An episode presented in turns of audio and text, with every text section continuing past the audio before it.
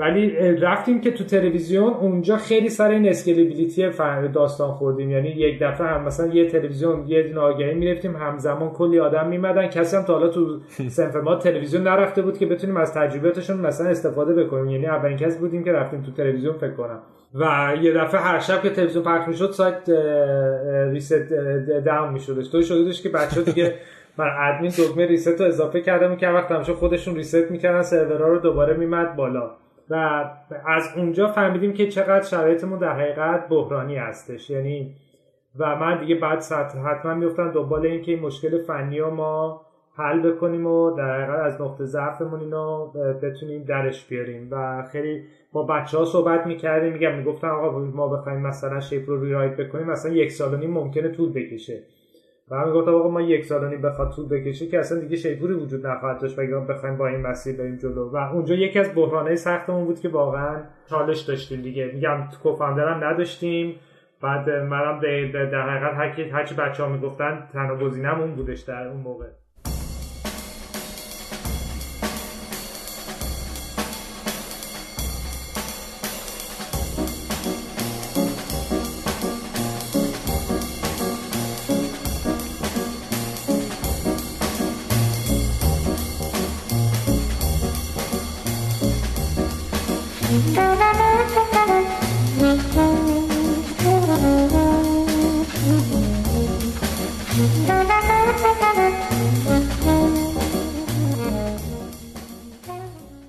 سلام به همه به پادکست ده صبح خوش اومدین و همین اول جا داره قبل از معرفی بگم که ما یک در واقع اختلال فنی مدت چند هفته پیش پیش اومد برای خیلی از پادکست ها نه فقط پادکست ما و خصوصا تاثیر زیادی توی اپلیکیشن Castbox دید که عمده شما هم توی Castbox گوش می‌دید. کاری که لازمه بکنید اینه که توی کانال ده صبح توی Castbox که رفتین احتمالا یه پیغامی می نویسه که این کانال مثلا منتقل شده روش کلیک می‌کنین میره تو کانال جدید و اونجا مشترک میشید. یا می‌تونید تو همون کانالی که هستید در واقع unsubscribe کنید یعنی از اشتراک در بیاین search رو بزنین عبارت ده صبح رو search بکنین میاد تو کانال جدید و اونجا subscribe یا مشترک بشین و این مسئله حل میشه. لطفا به دوستان و بقیه هم بگین چون خیلی این داستانی Castbox هم ما هم پادکست های دیگر خیلی اذیت کرده و امیدواریم که این مشکل رفت بشه. سلام ممنونم از امید اخوان. من هم میسم زرگرپورم. و اینجا پادکست ده صبح که می‌دونیم همونطوری که می‌دونیم یک پادکستی در حوزه مدیریت کارآفرینی و استارتاپ به زبان فارسی که ما در فصل سه اون داستانهای فراز و نشیب کارآفرینان رو روایت می‌کنیم. امروز با کیم؟ امید جان. امروز با آقای رضا اربابیان هم بنیانگذار و مدیرعامل شیپور صحبت می‌کنیم و توی این قسمت رضا از در واقع به حال مثل همیشه میگه که دانشگاه چی خوند و جالب بود برام که خب رضا از سن پایین تقریبا توی کانادا زندگی می‌کرده و بعدا برگشته به ایران و داشتش برای من خیلی جالب بود. مثلا گفت تو برگر کینگ کار کرده یعنی آره خیلی جالب بود. فست فود به حال معروف ولی همبرگر فروشی بوده و خب تو اون پیشرفت کرده تو مغازهای دیگه کار می‌کرده در هینه در واقع درسش. یه کسب و کار خانوادگی تو ایران داشتن که میاد سر اون ولی اونو در واقع تعطیل می‌کنم و راجب خود شیپور رو چجوری شیپور ایدش از کجا اومد و تشکیل شد و رشد کرد و چه مشکلاتی توی راه خورد و تبلیغات تلویزیون و غیره میگم. اون شراکت عجیبی که شکل گرفته خیلی جالب بود به نظر من. برها شرکای خیلی جالبی داره شیپور. و توی بخش دومم که هفته دیگه میشنویم در واقع نصفش راجب اتفاقاتی که این مدت تو شیپور افتاده راجب بورس جذب سرمایه چالش هایی که بهش خوردن در واقع این رشد داشتن آره. همکاری با خانومشون توی خود شیپور و تیکه نهایی مثل مصاحبه های دیگهمون راجب خود رضا توسعه فردیش تجربیاتی که کسب کرده چالش های شخصی که خورده راجب منابع انسانی و چالش هایی که با تیم در واقع شیپور داشته که می‌تونید گوش بدید به هر دو مرسی. با تاکید بر این نکته که این مصاحبه رو هم ما علاوه بر اینکه به دلیل به دلایل کرونایی قاعدتا حضوری نمی‌تونستیم ضبط بکنیم به صورت اینترنتی ضبط کردیم. رضا اربابیان ایران نبود و من و امید هم در دو جای کاملا مختلف بودیم و امیدواریم که ازش لذت ببریم بله میشه اولین مصاحبه ده صبح که سه نفر در سه نقطه مختلف بودن و امیدواریم آره. که کیفیتش خیلی هم پیچیده بود. آره ما واقعا آره سعی می‌کنیم براتون بگیم که ما واقعا برای اینکه کیفیت رو حفظ بکنیم یه میکروفونی رو در واقع سفارش دادیم. از آمازون رفت برای اربابیان که با یه میکروفون خوب بتونن ضبط کنن با هنسفری نباشه و خلاصه به گوش های شما خوش بشینم ببینیم چی میشه واقعا. مرسی مرسی میشنویم مصاحبه با بخش اول مصاحبه با رضا اربابیان رو. مرسی.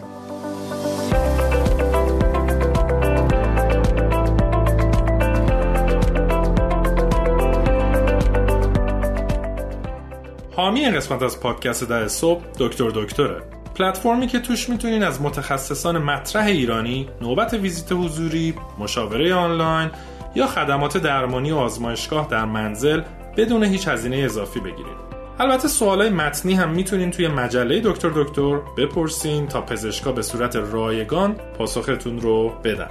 پیشرفت مداوم، موثر بودن و شفافیت اصول سازمانی دکتر دکتره. آدرس سایتشون هم دو تا دکتره drdr.ir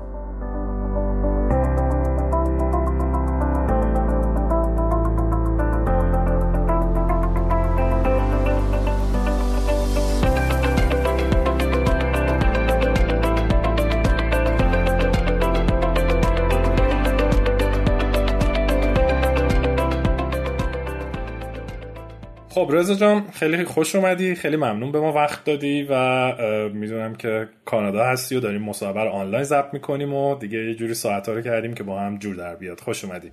مرسی مرسی که دعوتم کردین. خیلی خوشحالم که اینجا در خدمتتونم. منم خیلی خوشحالم رضا جان می‌بینم تو با این با هم داریم صحبت می‌کنیم. لطف داری. خب رضا به ما بگو کجا به دنیا اومدی؟ متولد چه سالی هستی؟ ببینیم من متولد 1361 هستم. در حقیقت یه دو هفته پیش دیگه 39 رد کردم دیگه. بعد و متولد تهران دیگه. بچه تهرونی. ولی یه سالایی می‌دونم کانادا بودی درسته؟ هی رفت آمد بودی؟ آره من چار تا 14 سالگی تهران بودم. بعد 14 سالگی دیگه با خانواده رفتیم در حقیقت موو کردیم کانادا. و دیگه من به قول معروف دبیرستان و دانشگاه و بعد فوق لیسانس هم من اونجا بودم تا سال 2009 اینا می‌شد که مثلا میشه 86 هفت اینا فکر کنم اون موقع بود که دیگه برگشتم ایران و چی خوندی توی اونجا؟ ببین اونجا من لیسانسم و اقتصاد خوندم تو دانشگاه ویکتوریا بودش در حقیقت رفتم تو خوندم و فوق لیسانس هم ام بی خوندم. ام بی خیلی عالی. بعد چی شد برگشت ایران؟ در کنارش هم که چیز می‌کردیم دیگه به قول معروف کارهای فروشندگی و نمی‌دونم تو رستوران کار بکنه از اینجور کارا. چیا بود؟ اتفاقا بهمون بگو. توی خب اونجا که شروع رو من با فکر کنم با برگرکینگ شروع کردم تو برگرکینگ کار می‌کردم. یه دو سه سال اونجا بودم. بعد بعد از اون رفتم تو کار یه, یه جایی بود به اسم رادیو شک که لوازم یه مغازه کوچیک کوچیکن که لوازم آره. الکترونیک و اینا میفروشن. اونجا یه مدت کار می‌کردم. بعد فیوچر شاپ کار کردم که حالا بزرگ اون قضیه بودش. بعد از لیسانس هم یه مدت با یه آقایی که از دوستانمون بوده و ایرانی بودند چون از اون موقع هم علاقه این کارآفرینی داشتم رفتم با ایشون کار بکنم که یاد بگیرم ببینم خود مثلا همون چیزی هستش که بتونم باشون به قول همکاری باشون داشته باشیم. که خب یه یه سال اینا مشغول بودم ولی به جایی نرسید و بعد دیگه برگشتم فوق لیسانس خوندم. اون موقع مثلا ما چیز ایشون از تو ایران این کولای داکس کولرهای داکس بلیت هستن با خونامون وصل می‌کنم از اون از چین وارد می‌کردن پخش می‌کردن و حوله منصوری مثلا حوله و این از جای مختلف وارد می‌کردن به هتل‌ها پخش می‌کردن. بیشتر تو کار واردات بوده. واردات و پخش. بعد یه همون یک سال هم اونجوری بود ولی خب بعد دیگه دیدم بهتر برگردم به دانشگاه که بعد دیگه MBA خوندم. تو MBA هم چهار ماه آخرش رو البته ولی رفتم چین. یعنی ترم آخرش رو تو چین خوندم که خب خیلی تجربه جذاب و خوبی بود برام. بعدش دیگه برگشتم ایران. یه سوالی توی مثلا RadioShack و Future Shop و اینا چیکار می‌کردی؟ مثلا position managerial داشتی یا فروشنده بودی؟ ببین بیشتر تو توی Burger King که اول بودم تهش دیگه به یعنی manager شده بودم. ولی توی نه چون part time کار می‌کنی در کنار درس خوندنه بیشتر دیگه فروشندگی می‌کنی دیگه. یعنی on commission هستی و فرو آره بیشتر حقوق ثابت علاوه commission ی part time کار می‌کردم. OK. بعد گفتی که چی شد واقعا دیگه ایران برگشتی؟ خب تصمیم سختیه. من من خودمم آره دیگه درسم که تموم شد. دو تا گزینه داشتم دیگه که بمونم اونجا و یا برگردم ایران و خب اون موقع همه خانوادم ایران بودن و اگر برنمیگشتم دیگه همیشه فکر کنم تاش تو ذهنم میمود که اگر برمیگشتم ایران مثلا اونجا چی می‌شد؟ حالا مثلا برگشتیم و دیگه می‌دونیم چی می‌شد. و خلاصه این این فکر کنم تاش تو ذهنم میموند و دیگه تصمیم گرفتم. اون موقع خب البته من پدرم در حقیقت تو ایران تو کار حوله بافی بودن. اصلا دلیل آشنایی با اون آقایی که ما اینجا داشتیم همین بودش. و خب یه موضوع همین بودش که برگردم در حقیقت اونجا و کمک پدرم هم بکنم. که اولش هم اصلا همین کارو کردم یعنی اول که من برگشتم ایران دو سال اول رفتم در حقیقت از مستقیم رفتم یه شهری به اسم خسرو شهر توی خارج از تبریزه. یعنی مثلا نیم ساعته تبریزه. و حالا البته ترک هم نیستیم ولی خب این تولیدیمون اونجا بودش و من مستقیم رفتم. یه دو سالی تو کارخونه بودم.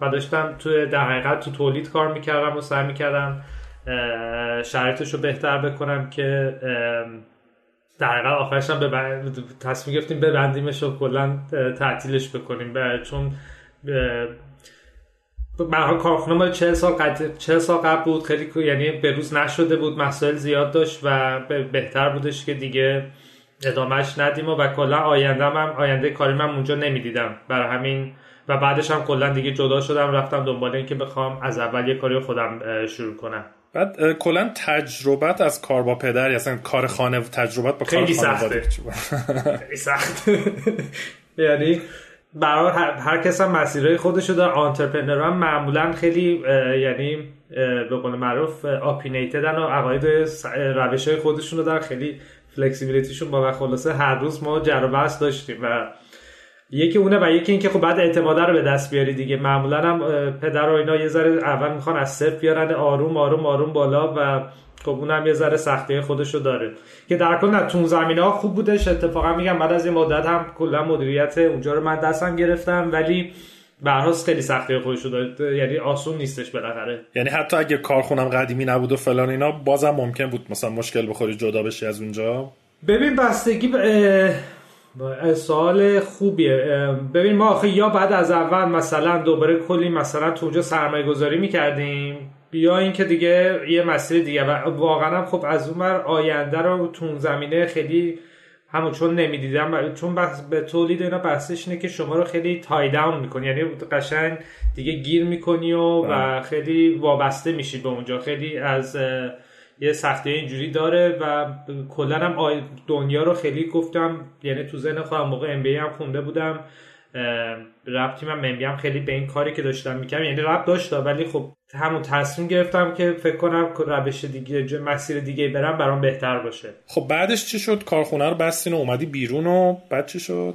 بعدش من در حقیقت اون موقع داشتم دو تا فکر می‌کردم یا اینکه ایران بمونم یا اینکه برگردم کانادا. تا تو کانادا هم تا یه جاب اپورتونیتی هم تو کانادا داشتم. ولی خب ایرانم به دوست داشتم میگم یه کاری را بندازم دیگه. و من خب خودم شخصا خیلی علاقه به یعنی ایبی و کرگزلیست و اینا یعنی کانادا هم که بودم خیلی شخصا از این چیز از این دو تا سایت خیلی استفاده می‌کردم. یعنی همه خریدامو مثلا من ساعت خیلی دوست دارم قشنگ یادم. مثلا اولی ساعتم من 6 ماه توی به هر روز داشتم هر شب.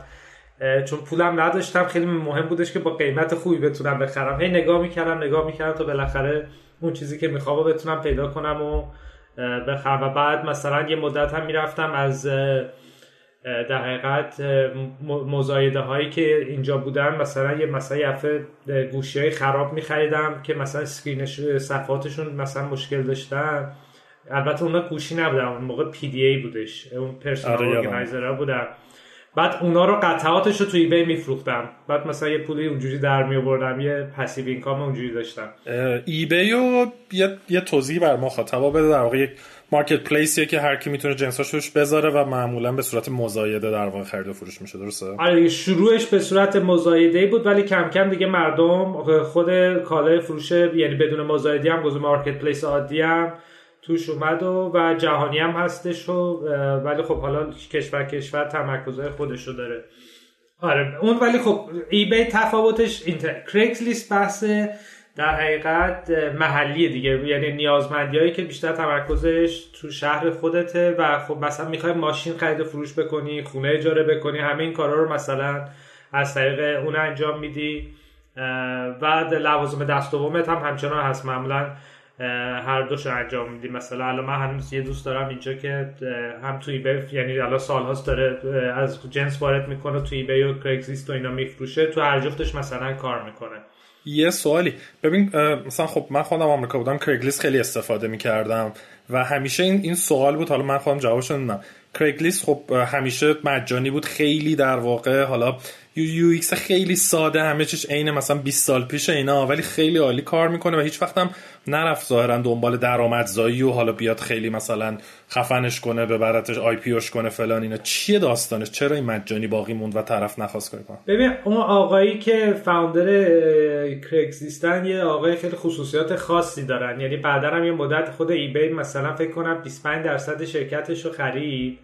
و مشکل خوردن با همدیگه و به court رسید و بالاخره از هم جدا شدن. البته الان درآمدشون خوبه. مثلا یعنی الان به همچنان بزرگترین سایت نیازمندی دنیا هستن و مثلا فکر کنم درآمدشون پارسال شاید یه میلیارد دلار بوده. یعنی درآمد خیلی بالایی دارن. ولی خب بله اینکه بگیم همه چون business model اینجوریه که اکثر جاها مجانی شما یه category خاصی که مثلا خیلی کسب و کارا توش فعالن و مثلا روش درآمدزایی می‌کنه که الان هم دقیقا Craigslist هم همین چند تا category ش هستش که پولی هستش و از اونجا درآمدشون رو انجام میدن دارن. ولی خب الان دیگه داره نزولی داره میشه. یعنی الان از وقتی که Facebook Marketplace اومده یعنی خیلی جالب الان من دارم می‌بینم فکر کنم توی چند دو سه سال Facebook Marketplace اومده و تونسته کاملا الان market رو از Craigslist بگیره. حالا توی این شهری که الان من هستم که اینجوری به نظر میاد. و کرگلیست خب می‌تونیم در واقع پس شیپور رو که شروع کردی شیپور خب خیلی شبیه کرگلیسته دیگه. دیوار و شیپور می‌تونیم بگیم مثل اونم خیلی. چی شد بعد؟ خب از, از کار پدرت در اومدی علاقه داشتی به ایبی و کرگلیست و اینو, این اینو چون تو ایران نقطه خلایش رو حس کرده بودم دیگه. یعنی اومدم ایران دیدم اصلا هیچ چنین چیزهایی وجود نداره که مردم با همدیگه بتونن لوازمشون رو خرید و فروش بکنن. میگم و منم همیشه خیلی ارزش دیدم. روی اینکه بتونم دست دوم یه چیزی رو از یکی دیگه بگم چون می‌تونی یه چیز با هر با قیمت بهتر با کیفیت خیلی خوب و یعنی خیلی چیز خوبی می‌تونی پیدا بکنی. و وقت آدم میگم بودجه محدود داشته باشه. تا حتی بود بعض مالی آدم هم خوب باشه. باز یه چیز خیلی گرونتر باز می‌تونی با قیمت بهتر به یعنی موضوع اینه که به در حقیقت دیل پیدا می‌کنی. با قیمت به جنس به قیمت میشه پیدا کرد به قول درسته. و این نبود تو ایران و اون موقع ایسکا بودش که مثلا بیشتر به اسم نیازمندی ها بودش ولی حالت تبلیغاتی بود. یعنی کسب و کارها به همدیگه آگهی کسب و کارها بیشتر بود تا اینکه مثلا من یه کفش دارم سایز نوعه کسی اگه می‌خواد بیاد این ازم بخره. یه, یه تفاوتایی داشت. و این شدش که خب ایدهش از اونجا تو ذهنم بود و بعد خب روز به پیروز نمی‌دونم باشون آشنا هستین یا نه که بله. مال گروه مالی فیروزه هستم از دوستای خیلی قدیمی فامیلمون بودن و من خب تو ایران ایشون هم برگشته بودن تو ایران و موفق بودن و و بحث هم آش... یعنی مشورت کردم. یه روز رفتم پیششون که ببینم خب نظرشون اصلا راجع به ایران چیه و کل از تجربیاتشون استفاده کردم. که تو همین صحبت ها بحث به اینجا رسید که اتفاقا اونا هم رو نیازمندی ها علاقه داشتن و, و حتی درونی یه business plan ی هم براش در آورده بودن. و منم چون میگم خیلی کلا این موضوع جذاب بود برام یه از اونجا پس صحبت شد که آقا بیاین یه سایت نیازمندی ها راه بندازیم. و من اونجا شد که دیگه تصمیم گرفتم رفتن کانادا رو ول کنم و موندم دیگه شروع کردم research کردن رو اینکه بخوایم تو ایران یک چنین چیزی رو راه بندازیم. که اولش هم مثلا با داشتم فکر می‌کنم بیشتر تمرکزم رو خودرو بود. ولی بعد دیدم که نه مثلا تو تو emerging market ها اون business model ی که جواب میده همون یه horizontal کلی هستش که همه category ها رو کاور بکنه و حالا که می‌خوایم هزینه بکنیم و بعد شروع کنیم چرا نریم سراغ همش؟ عوضی که فقط این چه سالیه رضا الان؟ این سال 90 هستش. و تو با روزبه چیز شدی کانکت شدی و از طریق روزبه با رامین ربی و فیروزه بود دیگه درسته؟ یعنی بله نقطه بله بله ورود از خود فیروزه نبود روزبه پیروز بود. بله بله. کلا با فیروزه ما آره هیچ رابطه به چیزی با فیروزه نبودش. بیشتر یعنی ما سه نفر شخصی به عنوان سه تا کوفاندر میشه گفتش که شیپور رو شروع کردیم. رامین و در واقع روزبه تو عملیات نبودن دیگه. یعنی عملا سرمایه گذار بودن و هیئت مدیره بودن. بله بله بله. من خیلی برام جذابه چون رامین توی مصاحبه‌ای که باش داشتیم یه اشاره هایی به شکلگیری شیپور کرد. خیلی برام جذابه که بدونم که از نظر تو چه شکلی بوده. یعنی بعد از اینکه این صحبت اولیه انجام شد احتمالا برای مخاطبینمون هم جذابه که چه فرایندی طی شد به بیزینس پلن اونها رسیدی؟ یا نه؟ مثلا این ریسرچت به کجا رسید؟ چه شکلی با هم دیگه به توافق رسیدین؟ چه شکلی تقسیم کار کردین؟ ببین ما من هیچ چیزی گذاشتم کامل ریسرچ کردن نه به بیزنس پلن اونا رو حقیقتش خیلی کاری یعنی با نه با اون نرفتیم جلو. من از شروع کردم ریسرچ کردن و خب تازه از این بی, این بی اومده بودم.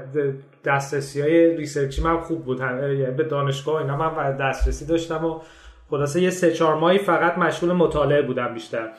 و بعد کم کم یه اعتماد به نفسی رو کلیت موضوع به دستم اومد و اون موقع بعد یه چیزی که خیلی جالب بود مثلا یه نوع کشوری که خب روش تمرکز من کردم ترکیه بود که خب هم از نظر جمعیتی هم از نظر فرهنگی از خیلی لحاظها به ایران شبیه بود و اونجا مثلا یه سایتی هستش به اسم صاحبیندن که همون یک نیازمندی که خیلی هم موفق هستش و الان جزو بزرگترین دنیا هم هستش. و اونو خب دیده بودم خیلی جذابیت داشتش برامون. و به نه یه business plan ی آماده کردم که اونو بعد من به همه present ش کردم. یعنی به رامین و روزگوینه هم present ش کردم که اونم اون موقع دیگه بعد خوششون اومد و که تصمیم گرفتیم دیگه شروع کنیم.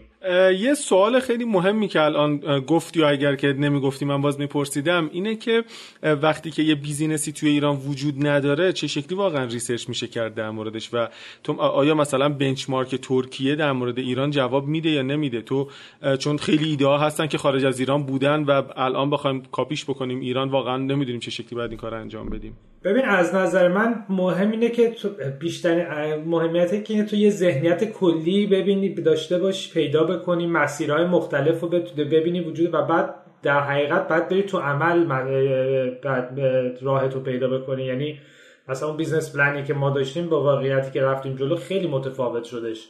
و از همون به بسم اللهش هم متفاوت شد.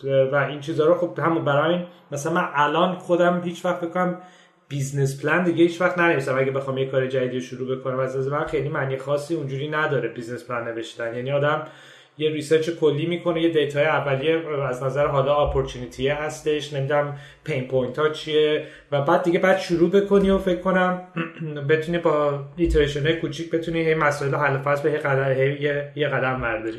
قرار مداری که با روز به رامین گذاشته بودین چند وقته بود؟ یعنی فکر می‌کردید که اگر که ظرف چقدر وقت به چه هدفی نرسید دیگه متوقف می‌کنین کارو؟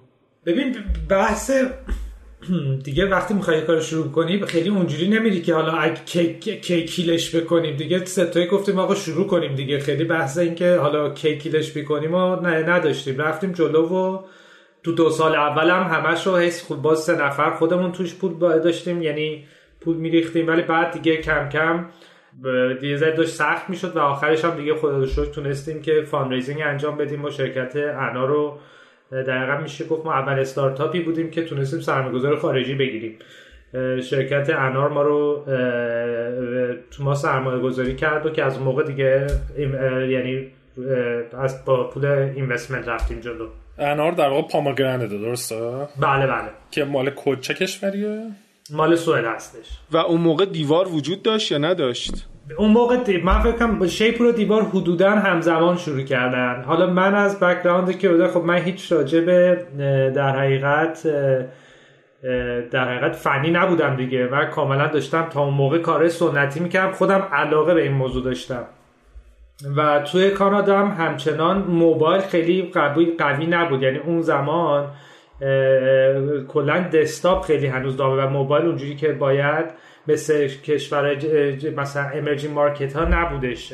اونجا خیلی یه ذره به خاطر اینکه حالا بحث خرید کامپیوتر هستش بحث ADSL و اینا هست موبایل خیلی همه چی راحت کرد. یعنی با همون گوشیتون دیگه همه یه دفعه دسترسی به اینترنت داشتن و در حقیقت اون دهه اون دسکتاپ و دیگه اصلا در حقیقت پرش کردن از روش مستقیم تو امرجینگ مارکت ها رفتن سمت موبایل و خیلی موبایل همگانی شد و اینو من نمی‌دونستم. یعنی من از این ور که رفتم ایران بیشتر اصلا ذهنیتم فقط کامپ وبسایت بودش و خیلی اون هنوز تو رادارم نیومده بود.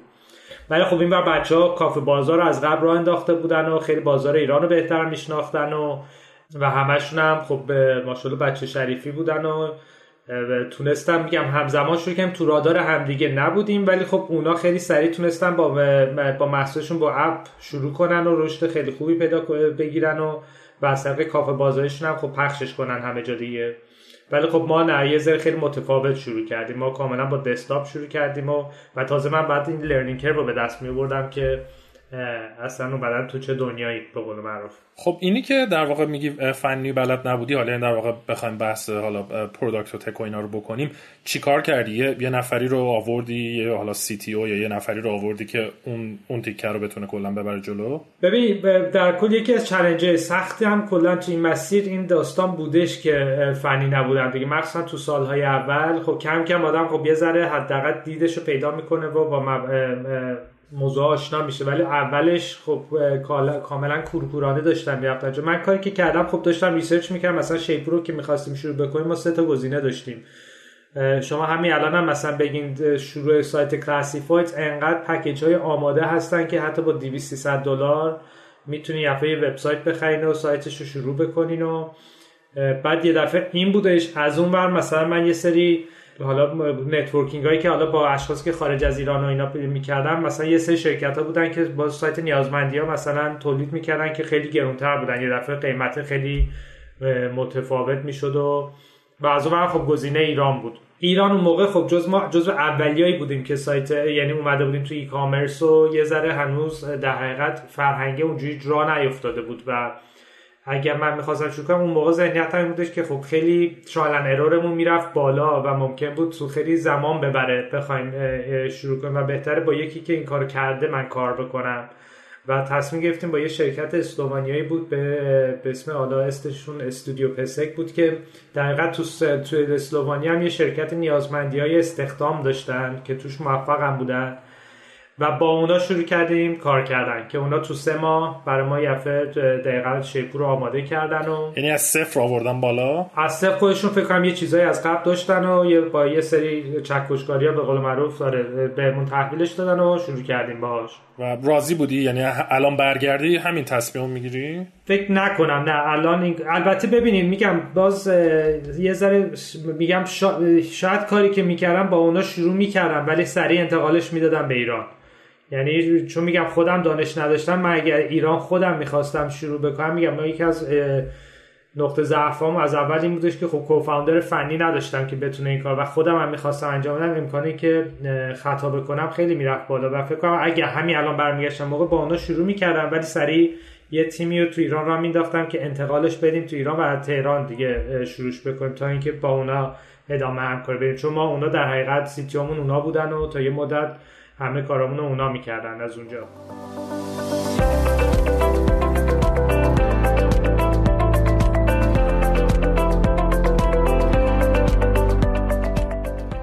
حامی این قسمت از پادکست در صبح نوبیتکسه نوبیتکس یه شرکت پیشرو در عرصه fintech و خدمات مالیه که با پشتیبانی از 18 رمز ارز اولین پلتفرم دانش بنیان مبادله رمزارزها در ایرانه.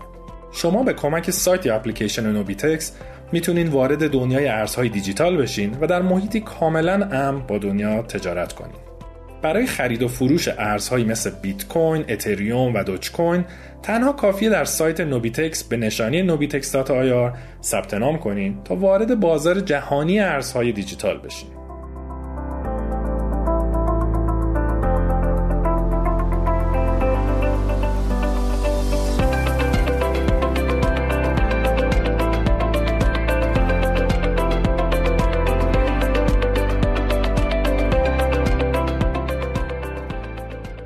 خب رضا پس در واقع اون پروژه رو برای شما انجام دادن سایت رو تحویل دادن بعد یه مقدار رفتین جلو و یک جای دیگه به این نتیجه رسیدی که حالا یه تیم فنی می‌خوای. درسته. قبلش یعنی تیم بازاریابی اینا درست کرده بودین؟ ببین اولش خب آره دیگه بیشتر شروع کردن بود که مثلا ما خیلی هم الگو برداری کرده بودیم. مثلا اون سایت ترکیه که گفتم. ولی میگم حواسمون نبود که مثلا اون سایت الان ده سال از سنش میگذره مثلا. ما داریم از صفر شروع می‌کنیم مثلا مثل اونا نباید شروع بکنیم. میگم یادم تازه میره تازه تازه می‌فهمه جریان چیه. حالا حالا شروع کردیم این فیچرها رو برداشتن و دوباره سبک کردن وبسایت و و خلاصه از صفر شروع کردم ولی حالا بعد از یه مدت کم کم خب شیپور پا می‌گرفت و رشد می‌کرد و کم کم داشت بحث رقابته با دیوار در حقیقت تازه داشتیم میدیم که یه بعد یه بازیکن دیگه هم هسته شروع می‌کنه و خب خیلی هم اون موقع هم, هم از ما هم جلوتر بودم و ما خب دیدیم که نباید حتما بریم سمت اینکه ما هم اپ را, را بندازیم و اصل قضیه تو اپ هستش. ولی خب مشکلی که داشتیم ما با این شرکتی که در حقیقت آها قبل از اینم بعد دلار رفتش بالا و ما دیگه در حقیقت اون موقع پول اینو نداشتیم که بخوایم به اینا ما یورو بدیم و باید در همون یه فکری می‌کنیم و به اینا پیشنهاد شراکت دادیم به این شرکت. چون بچه های خوبی هم بودن. و اونا قبول کردن و با ما شریک شدن ولی مشکلی که وقتی شما شریک میشی خب مثلا این شرکت که بزرگ میشه تو هم بعد هی از اونور بتونی ساپورتش بکنی دیگه. و اینا خب یه شرکت خیلی کوچیکی بودن و نمی‌تونستن اون ساپورت رو انجام بدن و شروع کرده بودن هی شورتکات برداشتن. و این شورتکات ها باعث شدش بود که در حقیقت ما خیلی ضرر ببینیم. مثلا ما اپ که می‌خواستیم بدیم پیشنهادش این بودش که با تکنولوژی PhoneGap app مون رو بدیم بیرون. که اون موقع یه hybrid technology بودش که خیلی performance پایینتری هم داشتش نسبت به در حقیقت native app های native ولی خب با هزینه کمتر و خیلی راحتتر می‌شد دادش بیرون. که ما مثلا هم اونو دادیم ولی خب بازخورد خوبی نگرفتیم و و ترش هم دیدیم سرعت کارا خیلی داره میاد پایین و به conflict باشون خوردیم که بالاخره تونستیم توافق بکنیم که خب سهماشون ازشون بعد پس بگیریم. و ما یک یک تیمی رو توی ایران سریع راه انداختیم که یک جوری من یه روزه یه CTO هم شدم اونجا که خب اونجا خودش کلی داستانه خودش رو داشتش. ولی دیگه در حقیقت همون اووردیم app اومد تو ایران و دیگه قضیه رو از ایران بردیم جلو. چجوری خود خودت CTO شدی؟ چجوری؟ رفتی یاد گرفتی خب یه تیم درست کردیم که یعنی CTO که نداشتیم یه تیم developer درست کردیم خب بچه خیلی خوبی بودن و خودشون دیگه نظر می‌داد. چند تا توش senior developer داشتیم که در حقیقت راه نمیگه. ولی خب senior developer با entrepreneur ی یه ذره یعنی می‌دونی اون co-founder خوبیش اینه که مسائل دا entrepreneur ی هم خیلی خوب می‌تونه درک بکنه شرایط و بر اساس اون می‌تونه تصمیمای خیلی بجاتری بگیره. بچه ها خب بیشتر از دید فقط کاملا کد و اینا نگاه می‌کردن و خب محدودیت های زمانی محدودیت مالی اینا رو خیلی, خیلی اونجوری که باید شاید روش اشراف نداشتن میگم شروع کردیم بعد مثلا کد گرفتیم تازه دیدیم که خب نه کد چقدر مشکل داره. اصلا کدی که داریم scalable نیستش مثلا. تازه اونجا با scalability آشنا شدیم. مثلا ما اون موقع فقط می‌تونستیم کدمون رو تو یعنی تو یه سرور فقط یعنی اون هوریزونتالی نمی‌تونستیم سرور اضافه کنیم. یه سرور داشتیم سرور رو قوی ترین سروری که ممکن بود گرفته بودیم. ولی خب به گرفت اونو آورد و شروع کردیم دیگه اپلیکیشنمون رو شروع کردیم درست کردن. و آروم آروم میگم دیگه این برامون جون گرفتش. ولی خب میگم سمت تکمون همچنان نقطه ضعفمون بود دیگه. یعنی ساید تکمون اونجوری که باید قوی نبودیم توش. بعد یه سوالی خب در واقع کافه بازار یا حالا الان در واقع گروه هزار دستان بتون بگیم به شما خب خیلی مزیت رقابتی داشت. یعنی یک بازار ایران خوب میشناختن توی tech product قوی بودن به قول تو با app شروع کردن نمی‌دونم خود کافه بازار app دیوار رو بله می‌تونست بله. خیلی مثلا promote کنه. چه فکری کردین؟ نترسیدین فکر نکنید ممکنه نتونی. اصلا فکرتون این بود که بازیکن دوم بازار بشین. چی بود فکرتون اون موقع؟ ببین بیشتر هنوز چون شروع کار بود و بیشتر همه میگم درگیر خودمون بودیم و موفقیت خودمون و همچنان اونجوری هم میگم چون کافه بازارم یعنی دیوارم همچنان کوچیک بود. یعنی به اونجوری که باید بزرگ نشده بود. ولی خب ما هم به حال از این از نظر آپریشنی خوب بودیم و یعنی کلاسیفاید یعنی هم تکش مهمه هم آپریشنش مهمه و جفت قسمتاش مهم هستن. ما میگم خیلی نه دغدغه اونو نداشتیم بیشتر بحث فقط رشد خودمون رو می‌دیدیم و هوش این بودش که خب چجوری مشکلاتمون حل کنیم که رشد بهتری داشته باشیم. میگم مثلا ما حالا بعد مرحله بعدی حالا اون کیودا بعد شنیدیم اولکس هم داره میاد ایران. که اولکس در حقیقت یه سایت خیلی جهانی تو نیازمندی هاست یکی از بزرگترین پلیرها هستش و مثلا من تیزرش هم دیدم که دارم میان و خیلی نگهمونی که الان میاد همه رو می‌ذاره کنار رو و اون موقع ما دیگه البته با پامگرانت هم در حقیقت اینوستمنتمون انجام شده بود. و خب اون هم الان دیگه به قول معروف سمارت مانی بودش و خیلی می‌تونستن یعنی تونستن اینپوت های خیلی خوبی بهمون بدن ما رو با شرکت اویتا آشنا بکنن که یه سایت نیازمندی روسی بودش اونا خیلی راهنمای خوبی بهمون کردن. و خب حالا رو تجربهشون اونا می‌گفتن اینا با پول خیلی زیادی میان و دیگه همه رو می‌ذارن کنار و ما تصمیم گرفتیم که قبل از هر کسی بریم تو تلویزیون و تعلقات تلویزیون شروع کنیم. سایتمون هم اوکی بود. نمیگم به یعنی مشکلمون این بودش که به خوبی دیوار نبودیم. ولی به صورت کلی یعنی سایت معمول با performance معمولی داشتیم. ولی رفتیم که تو تلویزیون اونجا خیلی سر این scalability داستان خوردیم. یعنی یک دفعه هم مثلا یه تلویزیون یه آگهی می‌رفتیم همزمان کلی آدم میمدن. کسی هم تا حالا تو صنف ما تلویزیون نرفته بود که بتونیم از تجربیاتشون مثلا استفاده بکنیم. یعنی اولین کسی بودیم که رفتیم تو تلویزیون فکر کنم.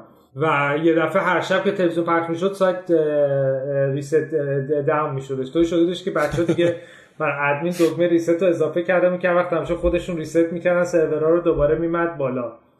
و از اونجا فهمیدیم که چقدر شرایطمون در حقیقت بحرانی هستش. یعنی و من دیگه بعد حتما میفتم دنبال این که این مشکل فنی ما حل بکنیم و در حقیقت از نقطه ضعفمون اینو بتونیم درش بیاریم. و خیلی با بچه ها صحبت می‌کردیم میگم می‌گفتن آقا ما بخوایم مثلا شیپ رو ریرایت بکنیم مثلا یک سال و نیم ممکنه طول بکشه. و هم گفتم آقا ما یک سال و نیم بخواد طول بکشه که اصلا دیگه شیپوری وجود نخواهد داشت و بخوایم با این مسیر بریم جلو. و اونجا یکی از بحرانهای سختمون بود که واقعا چالش داشتیم دیگه. میگم کوفاندر هم نداشتیم. بعد منم در حقیقت هرچی هرچی بچه ها می‌گفتن تنها گزینه‌مون بودش در اون موقع.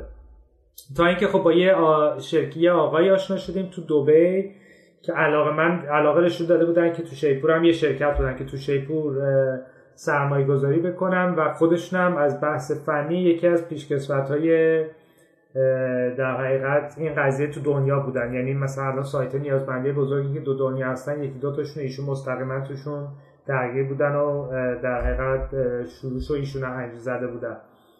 و ما با کمک ایشون تونستیم خب شیپور رو توی در حقیقت یک تیم جدا انتخاب کردیم. با زبون جدا ما زبونمون موقع .NET بود. می‌خواستیم بریم سمت PHP. یه تیم سریع انتخاب کردیم فرستادیمشون دوبی و ایشون همون تیمشون آورده بودن دوبی و ما تو سه ماه تیم ما با اونا کار کردش و هم فرهنگ کاریشون رو یاد گرفت نحوه حالا اون کالچر روز دنیا رو تونستیم تو کد زدن و یاد بگیریم و همین که تونستیم تو سه ماه شیپور رو از صفر بنویسیم. این آقا کجایی بودن؟ این آقا سوئدی ایرانی بودن. آها چه جالب. بعد یه سوالی حالا قبل از که ادامه بدیم اولکس مال کجا بود؟ مال راکت که نیست نه؟ نه اولکس شرکت مال در حقیقت فکر کنم آمریکای جنوبی هستش.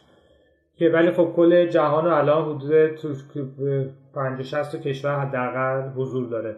و جهانی کارشون اینه که بعد چی شد تو ایران نیومد؟ چی شد که آها بعد اونا اومدن تو ایران من فکر می‌کنم بالاخره ما همچنان یه دیگه یه هم ما بودیم هم دیوار بودیم و دو تا player بودن که بالاخره یه جایگاهی پیدا کرده بودن و فکر می‌کنم خودشون هم بحث مالی و اینا هم مشکلات خوردن و بعد از چند مدت دیدن خیلی traction ی نمی‌گیرن دیگه از ایران رفتن. بیخیال شد بعد شما تبلیغات تلویزیون رفتین بیلبورد هم همون موقع رفتین. چون یادم شیپور به حال هم به قول تو اولین استارتاپی از اولین استارتاپ هایی بود که هم تلویزیون رفت هم بیلبورد زد. درسته؟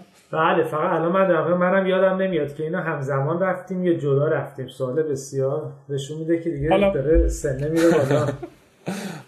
حالا خیلی هم مهم نیست. مال قبله به خاطر این آره مهم ولی جواب داد کلا نه؟ یعنی تجربه چون خب خیلی استارتاپ ها فکر می‌کنم فقط با تبلیغات مثلا دیجیتال دفعه اول که ما رفتیم جواب میگم خیلی بستگی داره دیگه به شرایطی که داریم. ببین دفعه اول خب کارمون رو کاملا اشتباه بوده و شرایطش رو نداشتیم.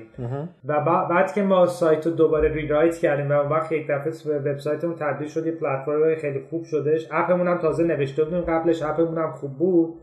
اون موقع دیگه شروع کردیم کمپین رفتن که حالا شروع کنیم به قول معروف کچاپ کردن و رسیدن.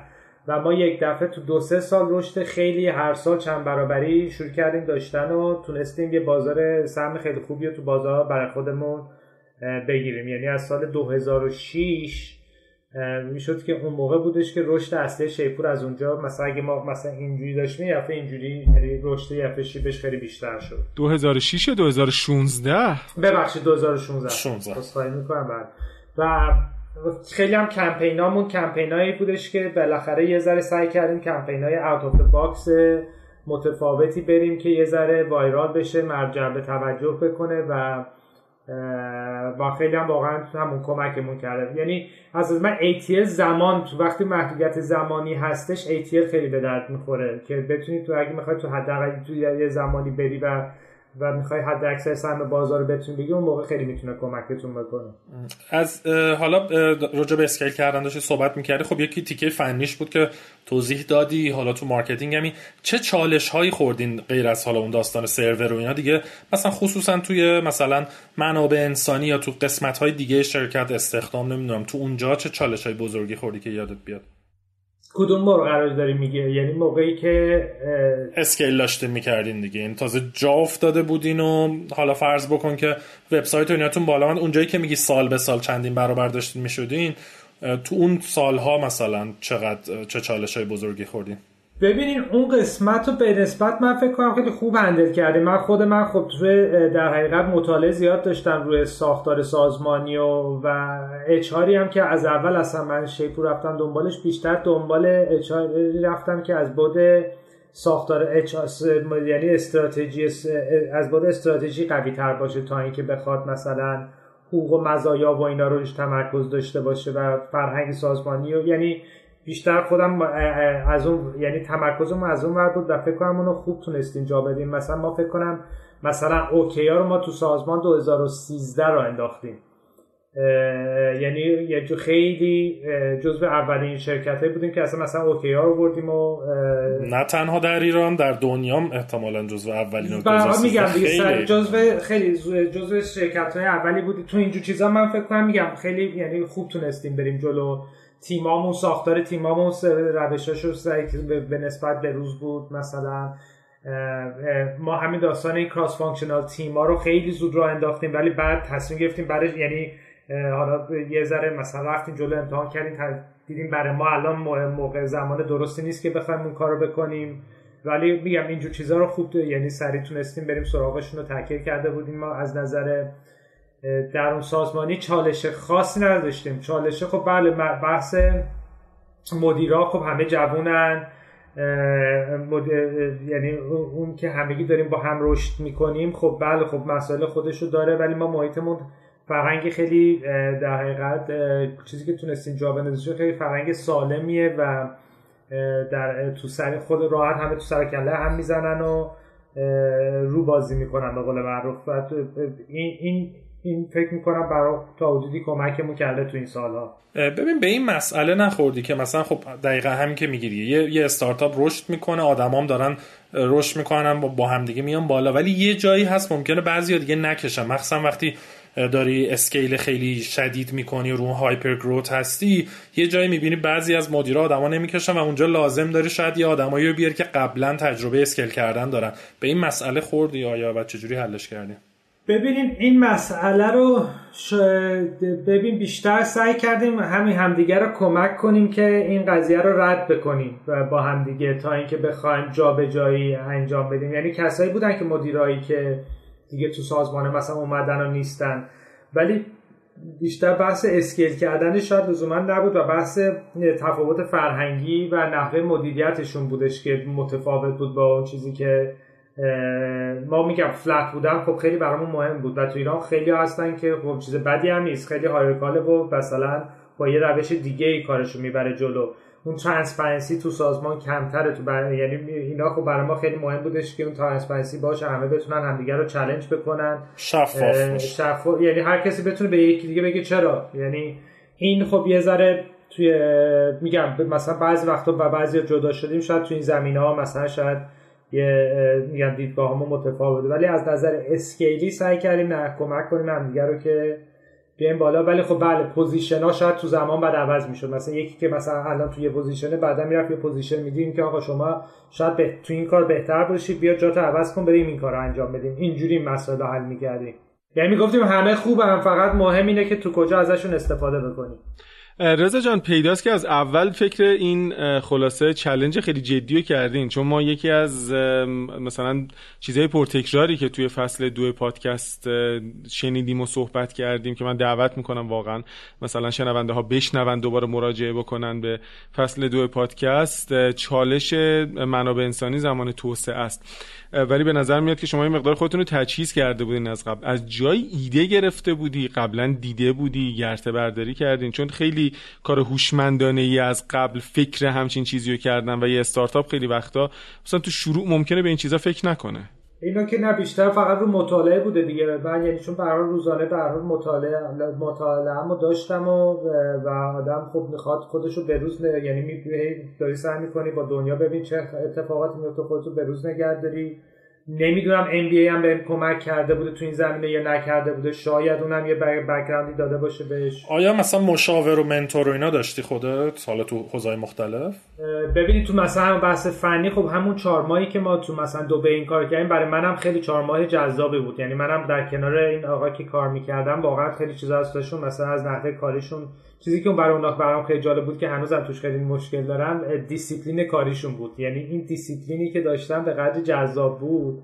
مثلا یک بار مثلا یه هشت صبح که شروع من یک بار خودم هشت رو اومدم طوری با هم یعنی حس عذاب وجدان دادن که هیچ وقت دیگه هشت رو هم دیگه نشد و خیلی منظم مرتب و یعنی deadline ها دقیقا سر تایمش همه چی رسیده می‌شد. و وقتی هم تموم شد دقیقا سر یه روزم قطع رابطه شد. یعنی انقدر همه چیشون مرتب و چیز بود. خیلی برام جالب بود که میگم حالا من خودم خود من خیلی با این موضوع فاصله دارم. تو دیسیپلین اصلا یه میشه گفت یکی از شاید نقطه ضعفام میشه گفت باشه حتی. خب الان این نظم موضوع خوبی رو اشاره که این نظم و دیسیپلین خب تو ایران به نظر من حداقل با تجربه که این چندین سال دارم خیلی وضعش خراب. وجود آره. نداره. آره. خب چرا به نظرت اینقدر اختلافه؟ یعنی به نظر کاریش میشه که من خودم خیلی زور زدم از یه جای دیگه بیخیال شدم. گفتم نمیشه دیگه چیکارش کنم؟ ببین کار که میشه که خب شرکت تا شرکت بعضی هستن خیلی تو این زمینه بهترن بعضی هستن تو این زمینه خب بدترن. مثلا ما خودمون مثلا میگیم از اون خیلی سعی کردیم داستان فامیلیه رو داشته باشیم و هوای هم دیگر. مثلا بعضی دیدگاهشون آقا یکی میره تو ما باید بگی بره. اگه وقتی تصمیم گرفت طرف می‌خواد از شرکت بره یعنی که دیگه به درد ما نمی‌خوره ذهنش رفته یه جا اصلا درست نیست نگوشیت بکنیم. ما برعکس ما هی می‌گفتیم آقا چرا میری؟ مشکل چیه؟ سعی می‌کنیم مشکلش رو براش برطرف بکنیم و خیلی ممکن فکر کنم مثلا این دوست کردن اون طرفه. که در کل ممکنه یه ذره مثلا این حالت هم به وجود ولی خب در ازاش این حالت caring رو تو سازمان به وجود میاره که خب همه یعنی ما حواسمون دلمون میخواد یعنی دوست داریم به بچه ها هواشون رو داشته باشیم. ولی خب این از اون وقت یه ذره زیادی که بره اونور باعث میشه سمت execution یه ذره ضعیفتر بشه. یعنی من اون سختگیریه رو کمتر داری من فکر می‌کنم و اون وسطش خب خیلی بهتر می‌تونه باشه. از نظر در کل این مشکل تو جامعهمون داریم ولی خب شرکت با شرکت بعضی خیلی بهتر می‌تونن اینو انجام بدن بعضیا بدتر. و یه سوال هم راجع شفافیت داشتم. گفتی شفافیت می‌خوام ببینم مثلا اوکیاراتون KPI هاتون عدد رقم های کسب و کار هم آیا شفاف همه می‌تونن ببینن یا یا نه؟ بله بله بله. بعد خب این نگرانی رو نداری که مثلا چیزی که شفاف نیستش فکر کنم بیشتر حقوق مزایا هستش. که من متاسفانه این یکی از چلنجایی که حالا من باز جز فرهنگی می‌بینم که همه خیلی حالت دیدین که تو لینکدین هم ببینین همه سی او و خودشونو یعنی این داستان آره. مقام و رشد و اینا انقدر برای همه تو اینجا خیلی می‌خوان سریع همه رشد بکنن.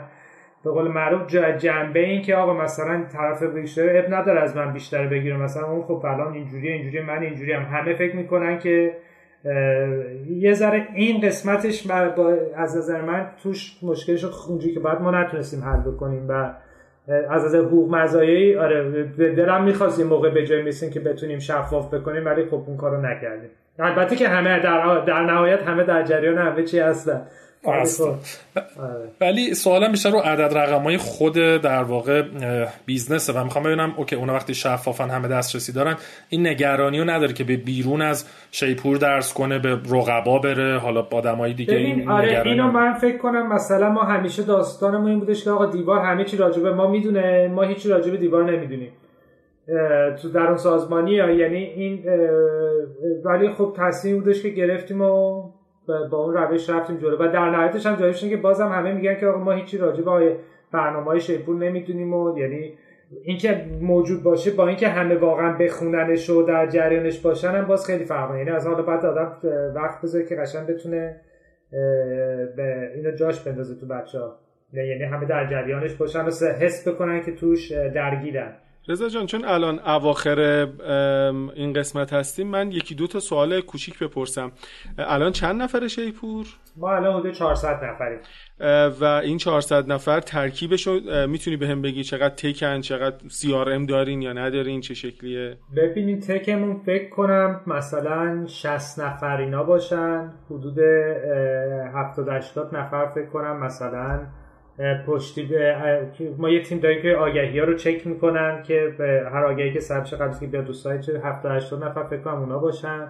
فکر کنم بحث فروشمون خیلی قوی یعنی تعدادش زیاده صد خورده نفر اونا هستن.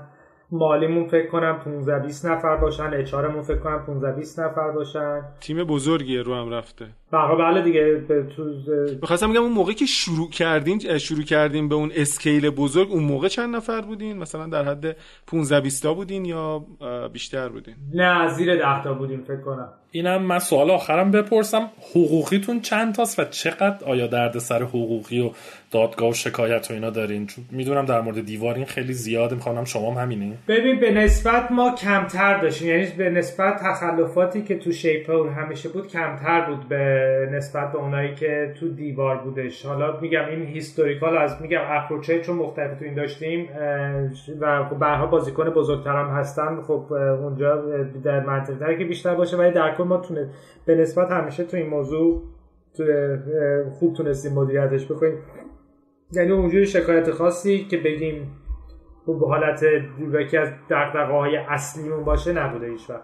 خب ما رسیدیم به در واقع بخش پایانی قسمت اول این مصاحبه. قسمت دوم مصاحبه رو می‌تونین هفته دیگه تو قسمت بعد گوش بدین. ممنون رضا جان.